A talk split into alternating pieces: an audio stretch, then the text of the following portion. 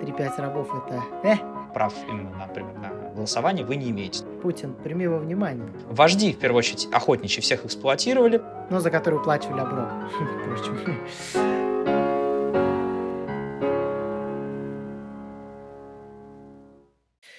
А, всем привет! С вами подкаст «Русский мужичок Говорун» и я его ведущий Вадим. И я, Никита. А, мы продолжаем наш образовательный цикл, посвященный равенству и неравенству. Теории мы уже разобрали, и теперь перейдем непосредственно к историческим обществам. А, поговорим о том, как в них складывались общественные отношения, в частности, сфокусируемся на равенстве и на неравенстве. Это, в общем-то, то, что нас в первую очередь интересует в этих обществах, поэтому некоторые исторические подробности, а, в основном связанные там со сменой власти и так далее, мы будем опускать. А, сосредоточимся исключительно на общественных отношениях. А, и в двух словах стоит сказать о том, что себя представляло а, раннее государство. В целом общество в раннем государстве делилось на два основных класса. Оно делилось на правителей и делилось на подданных. Власть была достаточно сильно разделена, то есть э, государство было отделено а, от населения, а, обладала некой верховностью власти, суверенностью и могла принуждать к выполнению обязательств перед ним более низшие слои населения. Ну да, и в принципе такая, такая трактовка вообще а, раннего государства, она разработана Классеном и Скальником. И что важно, а, такие отношения между подданным и правителем, они обуславливались а, идеологией, что во многом заложило дальнейшие политические системы. Да, а, из э, видов ранних государств можно, наверное, выделить а, некий бюрократический, а, сакр... Ну, а бюрократический это, в общем-то, например, третья династия Ура в Месопотамии, которую мы как раз-таки сегодня и рассмотрим. Ну, не только эту династию, но и в целом Месопотамию. Да, также сакральные – это, в общем-то, африканские ранние государства – которые мы Дружинные, тоже. Это, Дружины, например, да. Русь с Норвегией, да. Да, до них мы дойдем. А, военно-торговые, например, Хазарии или тюркский канат. А, военно-феодальные, какими были средневековые государства Европы или, например, та же самая средневековая Русь. Вот. Или общинные формы, например, Бенин. Ну да, собственно, с чего мы вообще хотим начать уже непосредственно эту часть нашего цикла, это с того, как в первых общественных отношениях вообще появилось неравенство. Как мы знаем, Маркс э, с пеной у рта утверждал, что был первобытный коммунизм, было равенство и все такое. Мы уже этот момент обсуждали, он довольно спорный. Нельзя сказать, что объективно не было э, так называемого первобытного коммунизма, но и нельзя сказать, что он был. То есть это, в принципе, не очень научно. И согласно плюс-минус конвенциональной позиции среди антропологов и этнографов, э, после естественного разделения э, на своего рода племена по роду занятия, э, Племена охотников, в частности, которым аграрный образ жизни был не то чтобы по душе, начали охотиться на протокрестьянские общины. Ну, протокрестьянские, то есть а, ранее такие, скажем так, трудовые общины, а, в которых труд разделен. Они начали на них охотиться и отнимать у них еду и имущество. Да, ну так, собственно, и получилась э, такая двухуровневая система, состоящая, и, с одной стороны, из сельских общин, с другой стороны, из охотников, которые, а, собственно, наживались на набег, э, после набегов на вот такие вот э, сельские общины. Эксплуатировали, вот. короче. Да, да, да. А, эксплуатировали То в первую самое. очередь это вожди, в первую очередь охотничьи всех эксплуатировали, потому что, собственно, управляли а, этими охотниками. Вот. А потом перешли как раз а, уже непосредственно к дани, то есть к регулярному, скажем так, налоговому обложению а, такому, достаточно насильному. При ну, этом взамен, естественно, они, как правило, ничего не давали. Но хотя иногда они там могли дать, типа, неким местным своим феодалам там самозащиту, а, защиту точнее. Ну да. Ну и, собственно, э, таким последним этапом до государственного развития общества, который во многом отразился на э, ранее на ранние периоды развития Месопотамии, стала военная демократия. Звучит очень классно. Вы, наверное, слышали в основном э, словосочетание военный коммунизм. Так вот это военная да. демократия. В принципе, плюс-минус одно и то же. Да, собственно, Термин это вел а, Льюис Генри Морган, мы как-то на него уже, кстати, по-моему, ссылались. Да, да, был а, такой. И, значит, а, согласно военной демократии, полноценными членами общества считались взрослые и здоровые мужчины, которые должны были являться на а, народное собрание с оружием, так как без оружия воин уже не воин и не обладает и не обладает правом голоса. Ну, вообще, в целом, в древних обществах, э, почему всегда у мужчины было больше прав, это было связано элементарно с тем, что мужчина, как правило, был более физически развит, э, умел лучше обращаться с тяжелым достаточно оружием и, соответственно, мог лучше защищать э, там свое поселение, и самого себя, и окружающих его людей. Соответственно, поэтому у него и было, было больше прав, потому что его практические навыки, которые заключались в владении, собственно, физической силой, они на тот момент, на тот уровень развития общества, они были значительно значительно важнее, чем а, какие бы то ни было другие, там какие-то умственные характеристики и так далее. Соответственно, поэтому мужчины обладали намного большим спектром прав, чем женщины. Ну да. В тот момент это было более Ну, при этом, по сути, это демократия, так как они голосовали за вождя. Ну, и важно понимать, что все меры так называемого государственного устройства в, то, в те времена, они носили скорее раз, а, характер неких а, обычаев и традиций, а не, полноценного, а не полноценной системы права. То есть со ну, временем, да, или конечно, обрядов это уже и оформлялось. табу, если это менее такие, менее развитые еще общества. Да, Да. да. Просто как бы некоторые исследователи спорят на тему того, является ли это правом или это не является правом. То есть а, как бы чаще всего юристы-позитивисты говорят о том, что это правом не являлось. Оно, как минимум, оно не было формализовано. Но некоторые исследователи называют это общинным правом. Ну, ну, как бы момент спорный, но, опять же, он нас в меньшей степени сейчас интересует. А интересует нас а, древнейшее, собственно, государство и, что самое главное, древнейшее общество. Это древняя Месопотамия. Да, а, основные народы, которые ее населяли, это были шумеры, акадцы, вавилоняне и ассирийцы. А, Ну, в целом можно шумеров и акадцев объединить в шумеро-акадское общество, так как они доминировали лишь в одной определенной области. А, В Акаде они, например, существовали с восточными семитами, это предки акадцев. Да, собственно, эти общества, они, как вы заметите дальше, они э, часто сменяли друг друга э, на главенствующих позициях, и как раз-таки при них менялись общественные отношения. Где-то они были жестче, где-то они были э, гораздо более легкими, например, были независимые города-государства. В общем, обо всем этом мы сейчас и Да. поговорим. А, В целом, одну из основных, наверное, самых важных ролей в жизни шумеров играло, а, играли жрецы и в целом жречество, а, которое составляло высшие слои шумерского общества. Вот, то есть в храмах, э, храмы это были, по сути, аналог современных администраций, это были центры управления, в первую очередь, конечно, сельским хозяйством. Вот. Сначала у них не было собственной земли, по- потому что каждая деревня выделяла самостоятельно некий кусок земли, который обрабатывался крестьянами, а часть урожая отдавали как раз храму на, собственно, его, на поддержание его управленческих функций. Вот. Но со временем ди- появлялась, э, ну, типа, такая а, ранняя деспотия а, в самых а, своих начальных проявлениях, которая как раз начала с того, что начала а, занимать, по сути, забирать себе в свою собственность вот эти самые земли крестьян. Очень, кстати, классное и правильное слово здесь деспотия, потому что именно подобные тенденции в дальнейшем развивались и привели к акадской деспотии. Но до этого мы сейчас еще дойдем. При этом, кстати, э, что касается отношений с собственностью, в Шумере была разрешена купля-продажа земли. Это стало основой как раз увеличения храмовых земель. Часть земель сдавалась в аренду, а, применялся наемный труд безземельных крестьян, да и не только. А, Храмы в основном а, занимались тем, чем реально, как подметил Никита, занимается сейчас администрация. То есть помимо управления сельским хозяйством, они там собирали налоги, организовали прокладку каналов там и так далее. Вот. И, собственно, а, больше половины именно населения составляли родовые общинники. Вот. Рабов, рабов в Шумере было довольно мало поначалу. поначалу. То есть вот именно на этом этапе, когда шумеры, скажем так, доминировали, рабов было мало. В основном а, они состояли из пленных во время военных столкновений, либо купленных чужеземцев.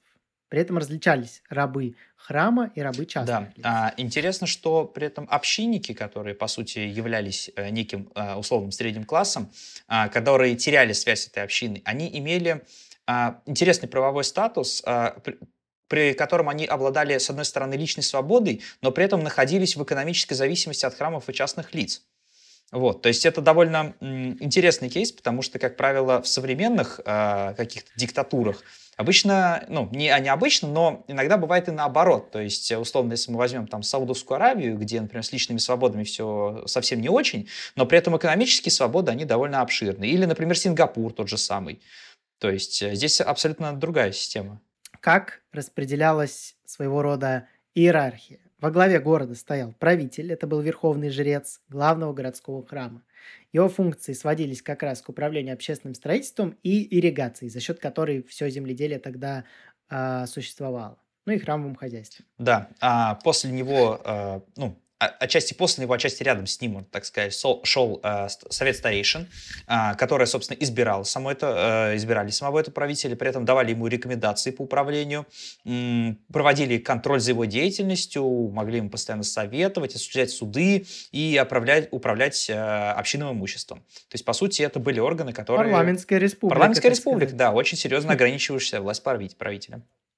Ну, как бы вы понимаете теперь, почему, в принципе, про Месопотамию, про Месопотамию говорят, что это прям вообще такой кладезь всего того, что в дальнейшем в истории развивалось. В принципе, в этом что-то есть. В дальнейшем появился, собственно, династический король, и э, Саргон узурпировал власть и основал династию сарганидов, собственно говоря. И вот тут уже началось. То есть как бы сарганиты, они скупали общины земли, формировали фонд земель, скажем так, вот, который составлял опору центральной власти, вот, это уже было, было доминирование акадцев, собственно говоря. И основу акадского общества составляли а, свободные жители, объединявшиеся в а, патриархальные общины, дома, скажем так. Вот. И особую категорию составляли полусвободные работники храмовых и дворцовых хозяйств, и все так же незначительную пока что долю составляли рабы. Да, однако после насильственной смерти царя в Акаде приходит, в Акаду приходит новый царь, а, он подавляет любые вспышки недовольства и начинает постепенно укреплять свою, собственно, деспотическую власть. Вот. Он очень... Звали его, да, звали его Нарам Суэн, можем его кратко назвать салам пополам. Да. Вот, для краткости, так сказать. Да, да, да. А... Тут уже как бы деспотия во все поля. Да, тут э, парламентская республика такая условная начинает разваливаться, потому что он активно конфликтует со жрецами. Вот. Да, и начинают, кстати, разваливаться а, до этого относительно независимые города-государства, условно так это можно назвать. То есть, в принципе, города были такие, довольно независимые до этого, от, потому что не было центрального жреца. А здесь, получается, есть уже такой деспотический, скажем так, король, а, который все это дело разваливает и под, под, подминает под себя. Да, при этом а, на территорию Акадского царства приходят племена, горные племена Кутиев, которые постепенно начинают уничтожать, по сути, все это Акадское царство. Они разрушают одно из их важных достижений, это ирригационные системы. Вот. А, ну да. Да, они все дальше дальше проникают а, вообще в саму Месопотамию и в само Акадское царство. Ну и Акадское царство со временем приходит в значительный упадок из-за их действий. И, по сути, ну, теряет, да, и, и, бы... по сути, теряет вообще власть над всеми городами шумеров. Ну да, при этом, как можно догадаться, как мы уже знаем сейчас, смотря на многие какие-то революции и так далее, а, все это было а, в союзе с а, вождями, которых, собственно, эта династия подвинула с их ролей. Вот.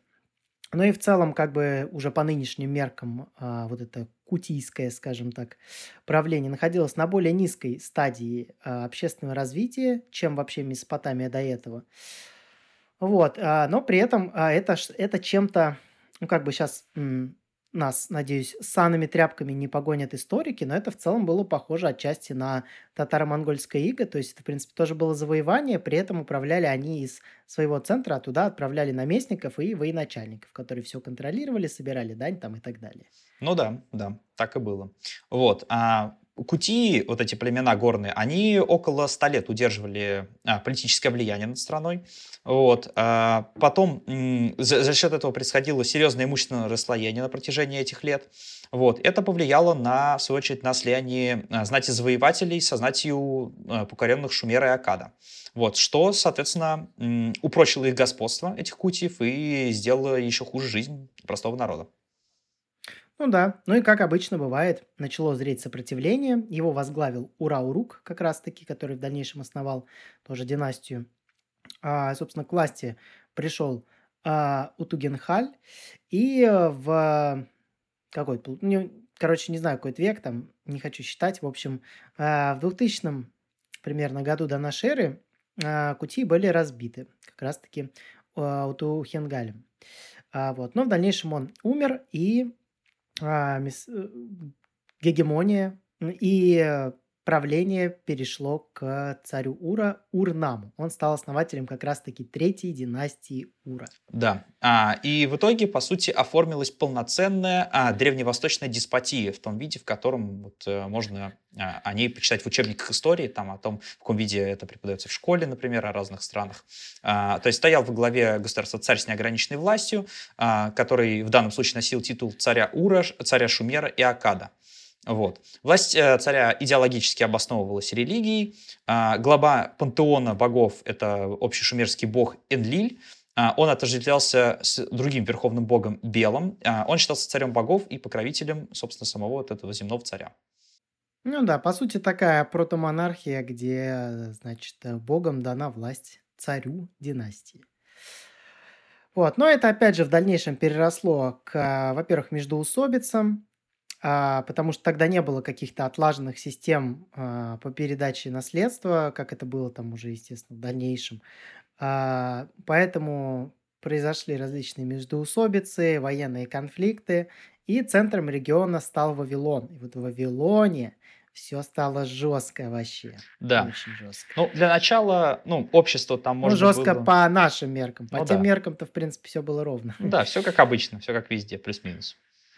Да. В общем, там а, на тот момент общество можно было, опять же, поделить а, на две категории. Это общество свободных людей и общество рабов. А, вот. А, рабы, естественно, это был низший общественный слой. А, рабами, как правило, были военнопленные и порабощенные, ставшими бесправными, бесправными свободными. То есть, например, это были либо преступники, либо были несостоятельные должники. Угу. Ну да, рабы, очевидно, рассматривались как э, вещь, которая находилась в полной собственности хозяина. Право собственности на них переходило. А, если ты как-то им вредил, то это рассматривалось как повреждение имущества хозяина, которому нужно было возместить ущерб. Вот. Но при этом а, какие-либо торговые отношения с рабом наказывались смертной казнью для покупателя. Да, при этом внутри а, самой категории рабов было несколько подвидов, скажем так. То есть были рабы царские, были храмовые и частновладельческие. Вот. Сами рабы, естественно, собственниками быть не могли. А, имущество, которое имели эти рабы, наживалось а, только с разрешения господина, и после смерти, к примеру, раба, оно точно так же господину и отходило. Вот. А, поскольку на тот момент в Вавилоне главенствовали законы Хамурапи, то власть над рабом а, абсолютно не была ничем не ограничена.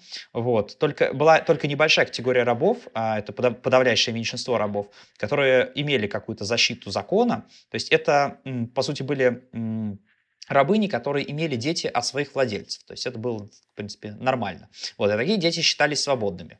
Вот. Ну да, при этом, э, что интересно, в тот момент еще уже, вернее, а, рабами могли стать должники, но на определенных условиях. То есть закабаленные за долги, они не могли находиться в рабстве больше трех лет. Вот. Но при этом, опять же, а, как мы сказали, уже рабы делились на некоторые категории, и не частному рабу дозволялось жениться на свободной женщине. И, соответственно, дети от такого брака были свободны. Да. А, если говорить о свободном населении Вавилона, то оно делилось на полноправных и неполноправных.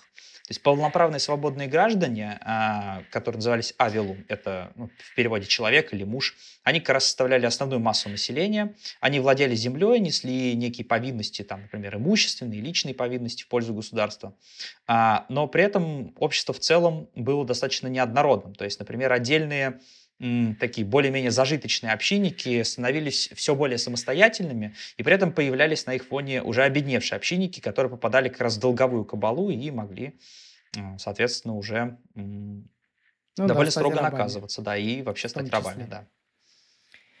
Ну да, собственно, да. При этом э, должник э, мог оставаться владельцем своего имущества, то есть без его разрешения взаимодатель не имел права отчуждать это имущество. А, вот. Но, опять же, спустя три года а, он мог себе это имущество вернуть полноценно уже А, вот. При этом муж, то есть прям полноправный, не мог стать рабом-должником, вот. И его, что интересно, в сохранившихся источниках называют не рабом, а заложником. Вот. Да, то есть э, через три года работы он мог погасить долг и, соответственно, снова стать полноправным членом общества. Вот. А, ну и, естественно, как бы сама вот эта вот система, вот этот произвол кредиторов над должниками, он был обусловлен тем, что царская власть хотела сохранить а, могущество войск, основу которого составляли свободные граждане. Ну да. При этом, а, помимо полноправных граждан, были как раз-таки неполноправные, которых называли мушкину или мушкену. А, про них источников довольно, про них в источниках довольно мало информации, но если судить по каким-то судебным записям, а, такая категория лиц была. А, например, членовредительство в отношении него каралось гораздо меньшим штрафом, чем в отношении полноправных граждан. То есть среди вот полноправных неполноправных там расслоение было серьезное все-таки. Да. А, ну и попутно наряду там с этими сословиями, которые мы выше перечислили, а, а, закон Хамурапи указывает также профессиональные занятия у населения.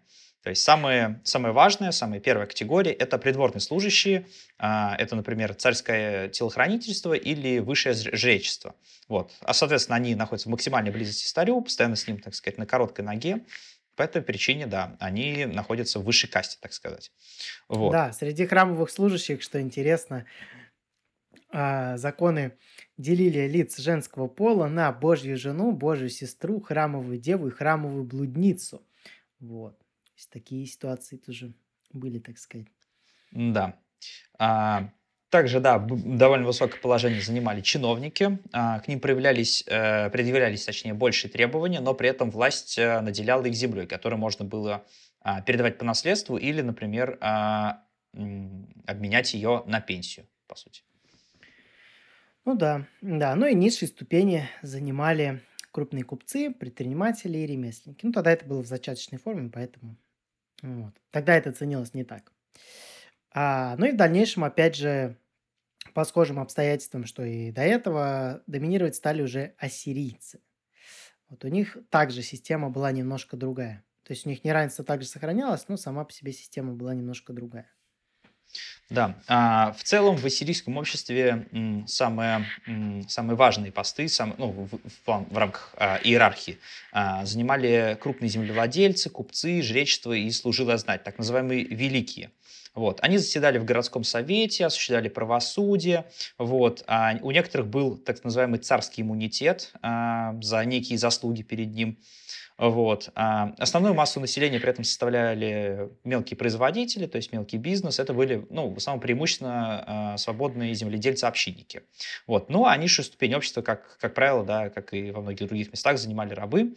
Вот. Э, и этими рабами, по сути, были тоже самые многочисленные воины, в рамках которых захватывались пленные. Вот. Ну и внутренний процесс социального расслоения, среди которых, опять же, выделялись разные должники, которые также попадали в рабство. Ну да, то есть, в принципе, как бы касаемо попадания в рабство здесь ситуация мало изменилась, но при этом, например, квалифицированные рабы, реме- бывшие ремесленники, которые до этого занимали низшее положение, они часто использовались в царском хозяйстве. Вот. А некоторые а, пленники эксплуатировались в частных целях. Вот. А при этом, что интересно, законы разрешали членовредительство даже в отношении рабов-ассирийцев, то есть тех, кто, по сути, представлял главенствующую нацию, скажем так. Да. А, ну, в целом, вообще обычное население на тот момент, оно жило в рамках земледельческих общин, которые состояли из больших семей, внутри которых имелись малые семьи, то есть там тоже была внутри своя иерархия. Вот. А, в общинах было самоуправление, а, как правило, главенствующий пост там занимал местный староста, вот, или, или, например, местные советы великих, скажем так. Вот. А помимо коллективной Помимо коллективности в общинах развивалось также право и на частную собственность на землю, вот, что, естественно, приводило в расслоение и концентрации земель в руках э, богатых владельцев, э, ну и, соответственно, разорению некоторых других общинников, и в целом со временем к разложению, привело к разложению общин. Ну да, также интересно, как э, в этом обществе смотрят на брак. То есть э, положение женщины считалось приниженным, власть старшего мужчины, наоборот, была самой высокой. брак имел характер купли-продажи. Жена не распоряжалась своим имуществом, не могла покинуть семью мужа даже в случае смерти его или жестокого обращения. И при этом среднеассирийские законы сурово карали женщин за различные проступки. В дальнейшем, собственно, Вавилон снова начал занимать доминирующее положение – и основу уже нового нововавилонского общества составили полноправные свободные граждане, которые жили в городах. Они считались равноправными между собой, участвовали в местных народных собраниях и культовых церемониях, пользовались общинной землей и так далее. Да, так, да, особую категорию, а, при этом была особая категория населения, это были чужеземцы, то есть они были свободны, но не имели гражданских прав. То есть это, по сути, как сейчас, если вы эмигрировали в какую-то страну, например, на В... получили бы условный ВНЖ, например, там работ... можете работать в этой стране, жить там, покупать себе имущество, но при этом, по сути, прав именно, например, на голосование вы не имеете. То есть, по сути, точно такой же статус.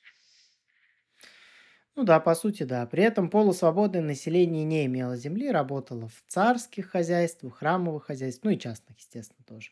Эти люди не считались рабами, то есть продавать их нельзя было, но при этом рабы все равно сохранялись. То есть рабы составляли значительный слой общества уже в этот, в этот э, период.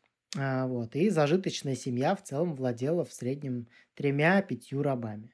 Ну, как бы с учетом э, крепостничества, например, в России 3-5 рабов это э, но как бы все равно солидно для того времени. Да. При этом м, удивительно... Ну, статус рабов здесь, по сути, оставлялся тем, что то есть они не имели особо прав, а, но при этом получали, например, а, своего рода жалования. То есть деньги, скот, поля, дома и так далее но за который уплачивали оброк, впрочем. Ну, как бы да, такое себе жалование. Вот. А при этом интересные были законодательные смешения, скажем так, между различными, различными слоями внутри а, рабов, потому что были рабы, которые владели собственными рабами, имуществом там, в виде домов, а, и при этом они имели даже право судиться между собой, и даже самое главное, интересно, что они могли судиться с свободными гражданами, ну, естественно, кроме своих хозяев. Вот. Ну, да. да, со временем долговое рабство практически исчезло. А, можно было должника только лишь арестовать, то есть нельзя было его а, уже использовать в качестве раба. Но при этом его можно было заключить в долговую тюрьму, где он отрабатывал свой долг, по сути, своим трудом. Ну да, ну то есть как бы он формально выполнял те же функции, что и раб, но ну, с точки зрения прав рабом не являлся. Ну да. Вот. Также исчезла практика самозаклада и самопродажи. Э, раньше, кстати, глава семьи мог заложить жену, например, свою. Вот. Э, и сейчас он не Теперь мог. Теперь он жену да. Залож... да, жену не может заложить, но может детей, заложить детей. Да, интересная, да, практика. Выгодная сделка, в принципе. Кстати, стимулирует рождаемость, на мой взгляд. Э, Путин, прими во внимание. Да. А, кстати, в тот момент, э, по сути, начал полноценно оформляться и получать свое развитие наемный труд. То есть преимущество в храмовых хозяйствах он использовался. Вот. А, то есть он разделился на круглогодичный, на труд сезонный. Появилась полноценная трудовая миграция из соседних областей и даже соседних стран. Ну да, то есть как бы к тому времени уже очень многие предпосылки к тому, что вообще существует даже сейчас в мире, они уже э, были. Вот, и это очень интересно. И в целом, глядя на месопотамские общества, я думаю, мы можем понять, откуда растут ноги у дальнейших э, общественных отношений в других государствах. Да, в целом мы можем проследить такую тенденцию. То есть э, для начала, поначалу это было ну, плюс-минус э, по современным меркам торжество коллективизма, общественное управление, э, со временем, в котором выделялся более-менее сильный лидер, вокруг которого сплочалось это общество, э, которое разделялось посредством э, разницы в доходах тех же самых, например. Вот. И, а, соответственно, чем больше в руках появлялась власти у отдельного взятого человека, тем больше он привлекал на свою сторону ресурсов, людей, образовывал вокруг себя а, свою определенную касту, там, будь то жрецы или кто-то еще, вот. тем самым укрепляя свою власть и а, отстраняя постепенно людей от принятия каких-то управленческих решений в государстве. Ну да, и по итогу это все а, менялось туда-сюда, но общественные отношения а, все оформлялись, оформлялись а, в более сложные. То есть, как бы и рабство становилось более многогранным и так далее. Вот. Собственно, на этом на сегодня все. Если вам понравилось, ставьте лайк, подписывайтесь на наш канал. Подписывайтесь на нас на других ресурсах, на Яндекс Музыке, на Google Apple подкастах, на Spotify, если вы можете зайти туда без VPN, ВКонтакте, в Телеграме, теперь еще и в ТикТоке. How do you do, fellow kids? А, значит, на Инстаграм тоже можете подписаться. Вот. И в следующем выпуске мы уже также продолжим говорить про общество. И в следующем выпуске мы разберем Древний Египет. Да. Все, всем спасибо за На внимание. Этом все. Всем пока. Всем пока.